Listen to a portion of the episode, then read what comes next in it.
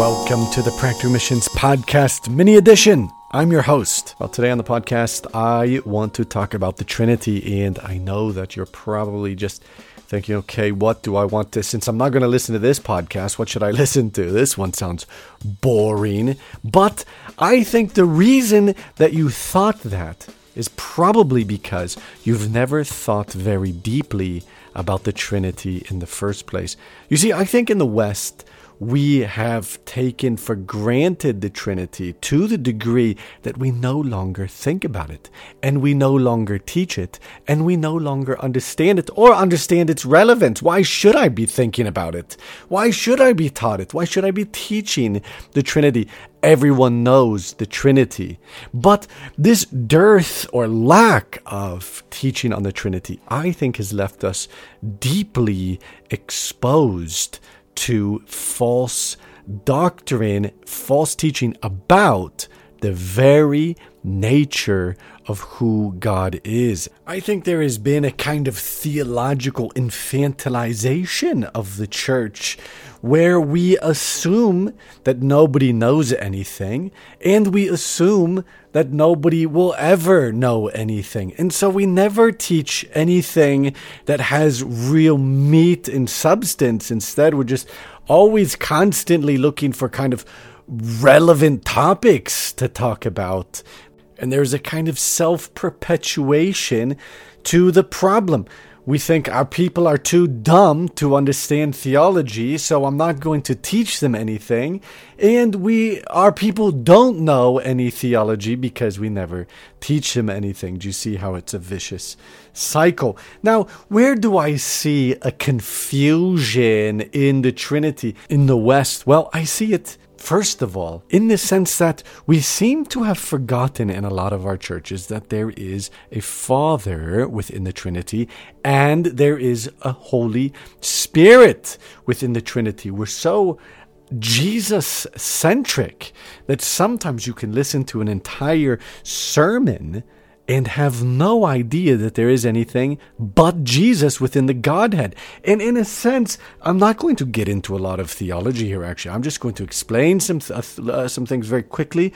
But there is a sense that Jesus, the second person of the divine Godhead, is trying to make much of his Father. Jesus is constantly trying to draw us back to the Father. I won't get into that too much, but he says, I'm the way, the truth, and life. No one can come to the Father unless they come through me. We're going to the Father. Jesus reconciles us with the Father. Jesus also says, better that I don't stay here because I want to go back to my Father. And I'm going to take you there as well one day. I'm going to come back and I'm going to take you to where I am. I never want to undermine the role of the second person of the Divine Trinity, but I also think that we have so elevated Jesus or so focused on Christ that we no longer have any meaningful understanding of the Father and of the Holy Spirit. But I'll tell you again, like where I see there's kind of a confusion in the divine Godhead, and that is especially evident when we hear people pray. And I mean, praise the Lord, they're praying. You know, I think so many people don't pray, so many believers don't pray. So praise the Lord when anybody prays. Hallelujah. We often hear a, a, kind of confusion. We say, uh, Father in heaven, thank you for dying on the cross for our sins. And we don't even notice that we've just confused the person of the Father with the person of the Son. We don't notice it. We didn't hear it. Nobody heard it. Nobody batted an eye because we simply do not think of the Trinity at all. The Father didn't die on the cross, the Son did. And this is actually important. This is actually an important distinction. One of the most important uh, MBBs, Muslim background believers in my country, in the country I live in, very influential. He no longer believes the historical understanding of the doctrine of the Trinity, but instead says that there is one God and one person within the Godhead. right? And that person sometimes plays the role of father, sometimes plays the role of son, and sometimes plays the role of the Holy Spirit. But he's only one person, as if you were an actor in a play taking on and off masks to play different roles. That's called modalism. And it has been absolutely rejected by the church. And it has been rejected by the church not in the 20th century or the 18th century or the 10th century. We're talking all the way back. As soon as this little error raised its head, this little heretical theological view raised its head, the church rose up and condemned it. Another guy, very influential Arab that I know in the country I live in, he no longer believes the Orthodox teaching of the Trinity, the historical view of the Father, Son, and Holy Spirit, three persons in one essence, in one divine being. But rather, he says that the Father is the source and the essence, the beginning. He's the eternal one with no beginning, I should say. And the Son and the Holy Spirit have their essence from the Father. They are issuing forth from the Father, as it was. And there was a time when there was no Son, and a time when there was no Holy Spirit. They are not eternal. They, but they are a part of God. They are, as it were, flowing from the Father. This is also a historical heresy called Arianism. It has been condemned by the church, but perhaps if you don't understand the Trinity, you'll have nothing to say. Well, I don't know. I don't know why modalism is wrong. I don't know why this kind of hierarchical view of the Trinity is wrong. Why isn't the Father better or greater than the Son? Why can't he be first? Doesn't isn't Jesus kind of like the firstborn amongst all of creation? Okay, listen, in my last three minutes I have with you, I just want to quickly explain who God is. What is the Trinity? Because you might be thinking, oh, it's too complicated.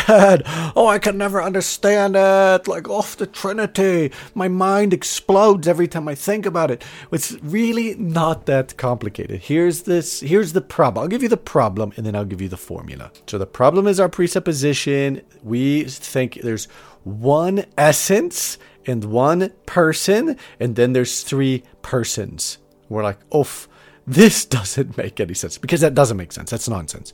You can't have one essence, one person, and three persons in the one person or whatever. Like it just doesn't. It doesn't. It doesn't actually compute. The math doesn't work. But that's not what we believe. What we actually believe. Here's the Trinity: one essence and three persons. I know that sounds really simple, but it is one essence, one God, and that one God is three persons Father, Son, and Holy Spirit. Each individual and each sharing the same essence. So they each have the same God stuff, as it were. So it's not one person shoving three people into him.